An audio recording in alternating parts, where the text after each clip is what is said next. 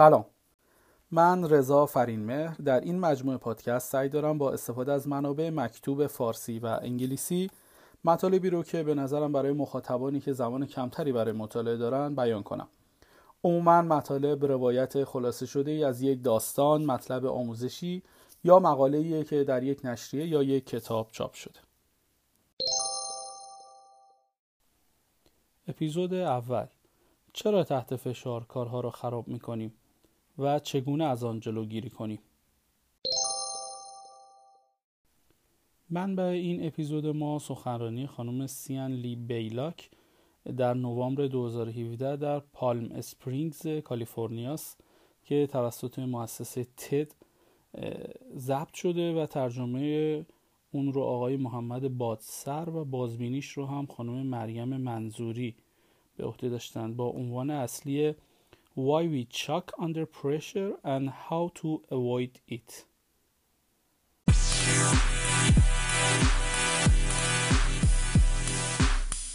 سیان لی بیلاک صحبت‌های خودش رو اینجوری شروع میکنه که یکی از بدترین و تغییرآمیزترین چیزایی که میشه به یه نفر بگی اینه که اون یه کاری رو خراب کرد یا اصطلاحاً گند زده.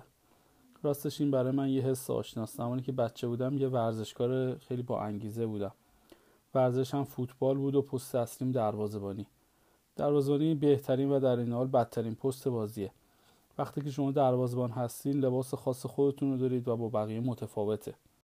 موقعی که جلوی گل شدن یه توپو میگیرید تمام افتخارش مال شماست. اما وقتی یه توپم وارد دروازه میشه همه داد و فریادا سر شماست. زمانی که دروازه‌بان هستین تمام نگاه‌ها روی شماست و این یه نوع فشار روی شما وارد میکنه. من به خوبی به خاطر میارم که در بازی‌های دوران دبیرستان برای یکی از تیم‌های ایالت کالیفرنیا بازی میکردم که قسمتی از برنامه توسعه المپیک بود. بازی خیلی خوب داشت پیش میرفت تا زمانی که متوجه شدم مربی تیم ملی دقیقاً پشت سر من ایستاده. تو اون لحظه انگار همه چی عوض شد. در کسری از ثانیه از عرش توانمندی بازی خودم به فرش اومدم. فقط فهمیدن این که یه نفر در حال ارزیابی منه عملکردم رو تغییر داد. برای همیشه یادم موند که جنبه روانی چطور میتونه رو عملکرد ما تأثیر بذاره. ناگهان حرکت توپ به نظرم شبیه حرکت آهسته میومد. من تو تمام حرکتام تعلل میکردم. شوت بعدی به سمتم اومد، من اشتباه کردم اما خدا رو شکر تبدیل به گل نشد. شوت بعدی خیلی خوششانس نبودم. توپو نگرفتم و مستقیم رفت داخل دروازه. تیم ما باخت، مربی تیم ملی هم رفت و من زیر فشار چشم‌های ارزیابی کننده گند زدم.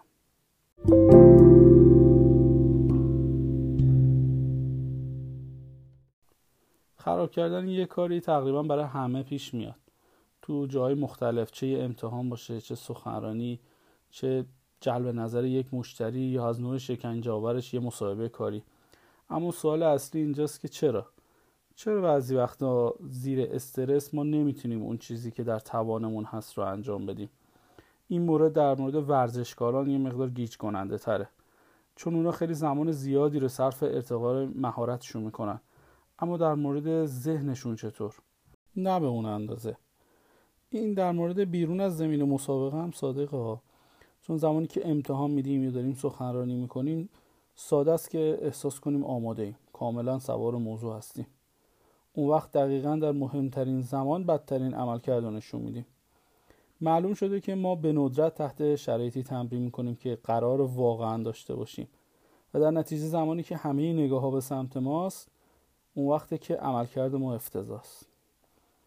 این سوال دقیقاً پیش میاد که چرا این اتفاق میفته و تجربه من تو زمین بازی و سایر موارد در زندگی من برای من این انگیزه رو ایجاد کرد تا به رشته علوم شناختی ورود کنم. میخواستم بدونم چطور میتونیم به اون توان نامحدود بالقوه‌مون دست پیدا کنیم. میخواستم بفهمم چطور میتونیم از دانش ذهنی و مغزی خودمون بهره ببریم تا به ابزارهای روانشناسانه‌ای دست پیدا کنیم که به ما کمک کنن بهترین عملکرد رو داشته باشیم. پس چرا این اتفاق میفته؟ چرا گاهی اوقات ما نمیتونیم تمام اون چیزی رو که در توان داریم در شرایطی که تحت فشار و استرس هستیم انجام بدیم؟ تعجبی هم نداره که بشنویم ما در شرایط پر استرس نگران میشیم.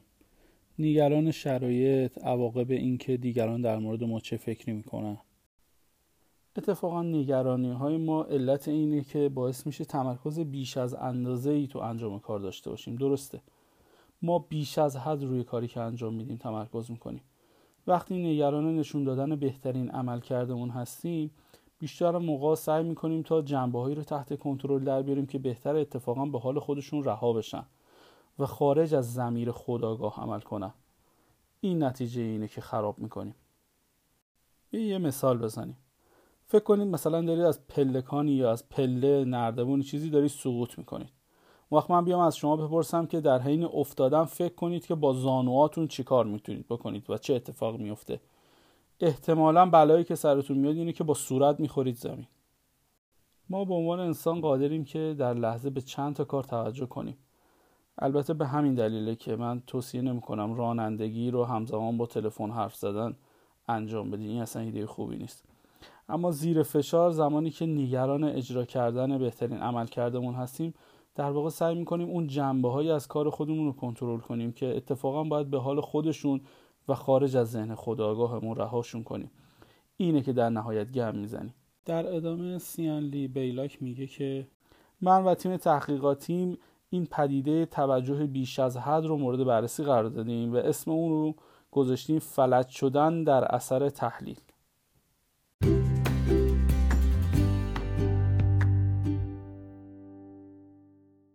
در ادامه سیان لی بیلاک میگه که توی یکی از تحقیقاتمون از فوتبالیستای دانشجو خواستیم که حین انجام دریبل کردن به اون جنبه‌ای از اجراشون دقت کنن که قبلا بهش توجه نمی‌کردن. مثلا از اونا خواستیم که دقت کنن که با پاشون به کدوم قسمت توپ ضربه میزنن و عکس‌العمل توپ به چه صورتیه. نتیجه چی شد؟ نتیجه نشون داد که عملکردشون کندتر شد یا اینکه تعداد خطاهای بیشتری رو انجام میدادن. تو بسکتبال یه اصطلاحی داریم که بهش میگن ناخودآگاه، یا میگن مثلا بازیکن غریزیه. این در مورد کسی استفاده میشه که هیچ شوتی رو از دست نمیده. تیم دانکن، ستاره تیم سن آنتونیو اسپرس، میگه که زمانی که صبر میکنید و فکر میکنید دقیقاً همون زمانیه که خراب میکنید. جورج بانچین، یکی از طراحان برجسته رقص، به شاگردای خودش همیشه میگفتش که فکر نکن، فقط انجامش بده. خب متوجه شدیم که زمانی که تحت فشاریم و میخوایم بهترین عملکردمون رو داشته باشیم، اغلب طوری کار رو انجام میدیم که میخوایم یه بخشی رو تحت کنترل بگیریم که اتفاقا اونا باعث میشه ما عملکرد بدتری داشته باشیم. پس باید چی کار کنیم؟ در ادامه به این میپردازیم که چه کارهایی باید انجام بدیم تا از این اتفاق جلوگیری کنیم. در حالی که میدونیم این توجه بیش از حد رو داریم، چطور میتونیم اطمینان پیدا کنیم که بهترین عملکردمون رو داریم؟ بیشتر این موارد به کورتکس پیشانی مربوطه، بخش جلویی مغز که بالای چشم هاست و معمولا کمک میکنه تا ما به شکل مثبت تمرکز کنیم، اما اغلب درگیر چیزهای اشتباه میشه. حالا چطور از این درگیری باید اون رو خلاصش بکنیم؟ روش‌های ساده‌ای وجود داره، مثل آواز خوندن یا توجه کردن به انگشت کوچک پا، کاری که شایع شده بود بازیکن حرفه‌ای گلف جک نیکلاس انجام میده.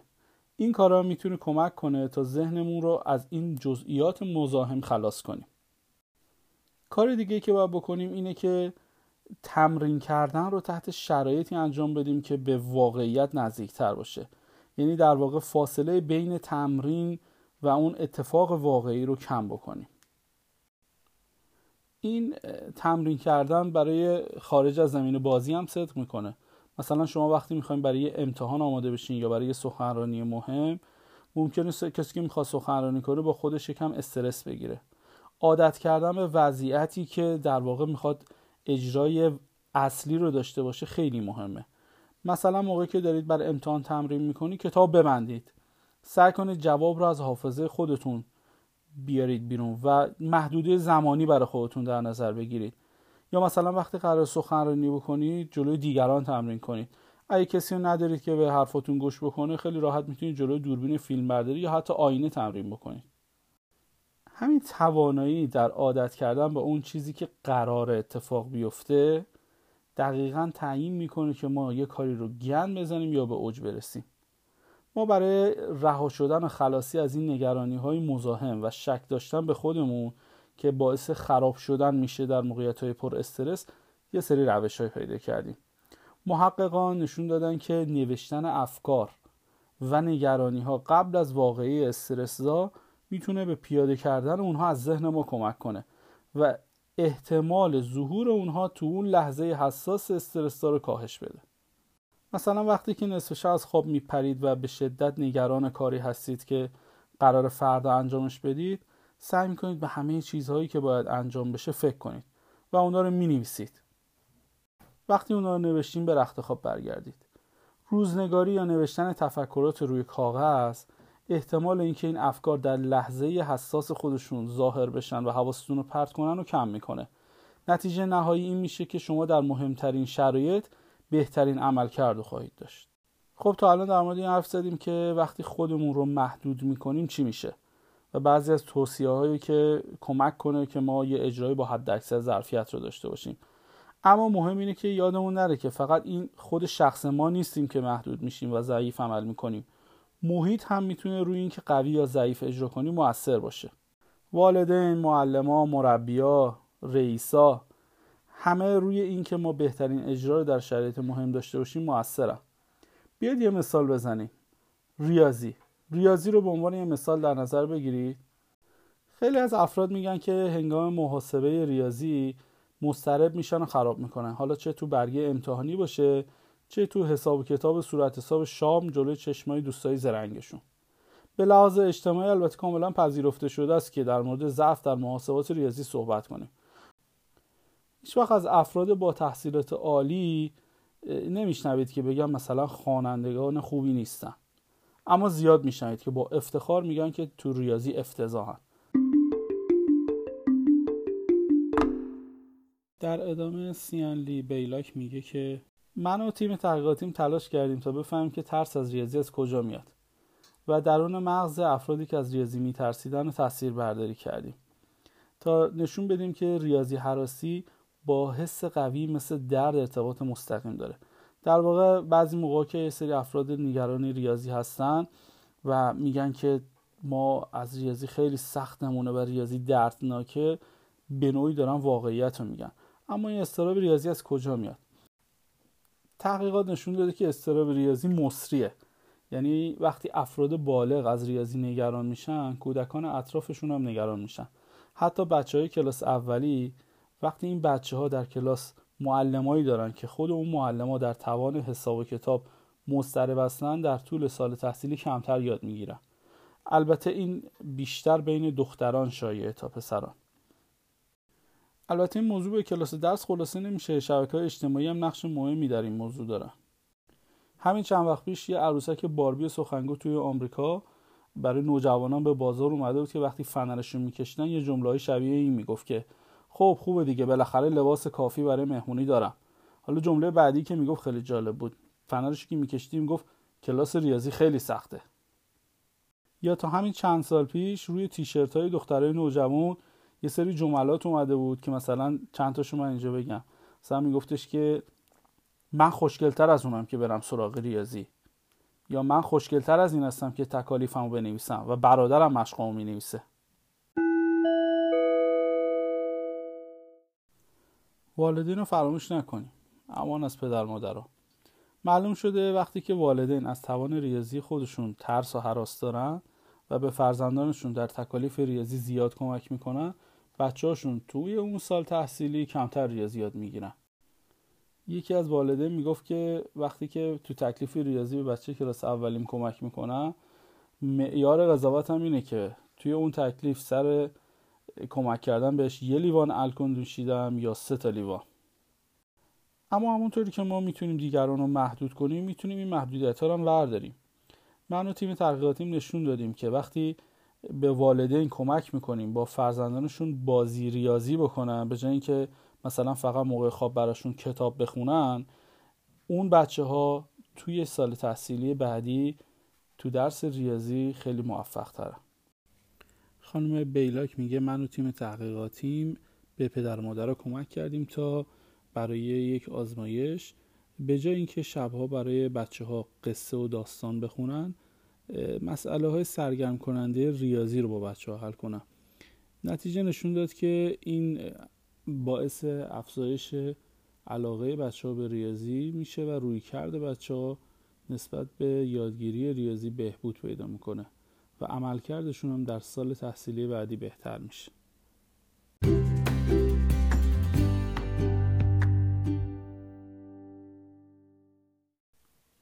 حالا از دوران دبیرستان فاصله بگیریم، بریم سال اول دانشگاه.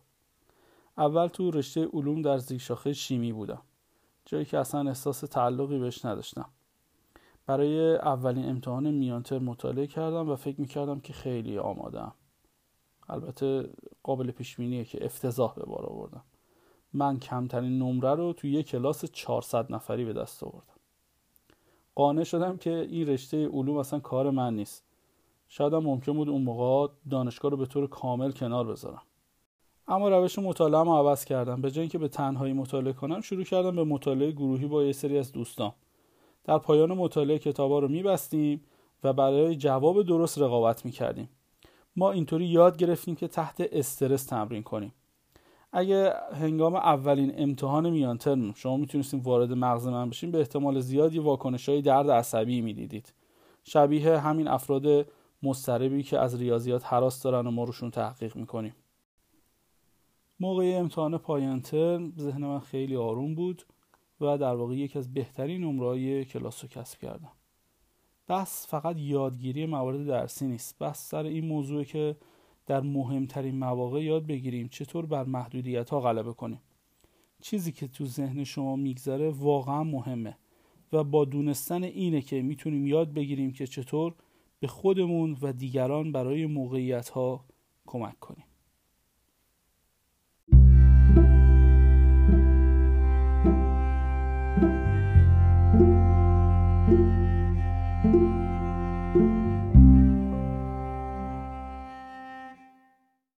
The podcast you just heard was made using Anchor. Ever thought about making your own podcast? Anchor makes it really easy for anyone to get started. It's a one-stop shop for recording, hosting, and distributing podcasts. Best of all, it's 100% free. Sign up now at anchor.fm/new. That's anchor.fm/new to get started.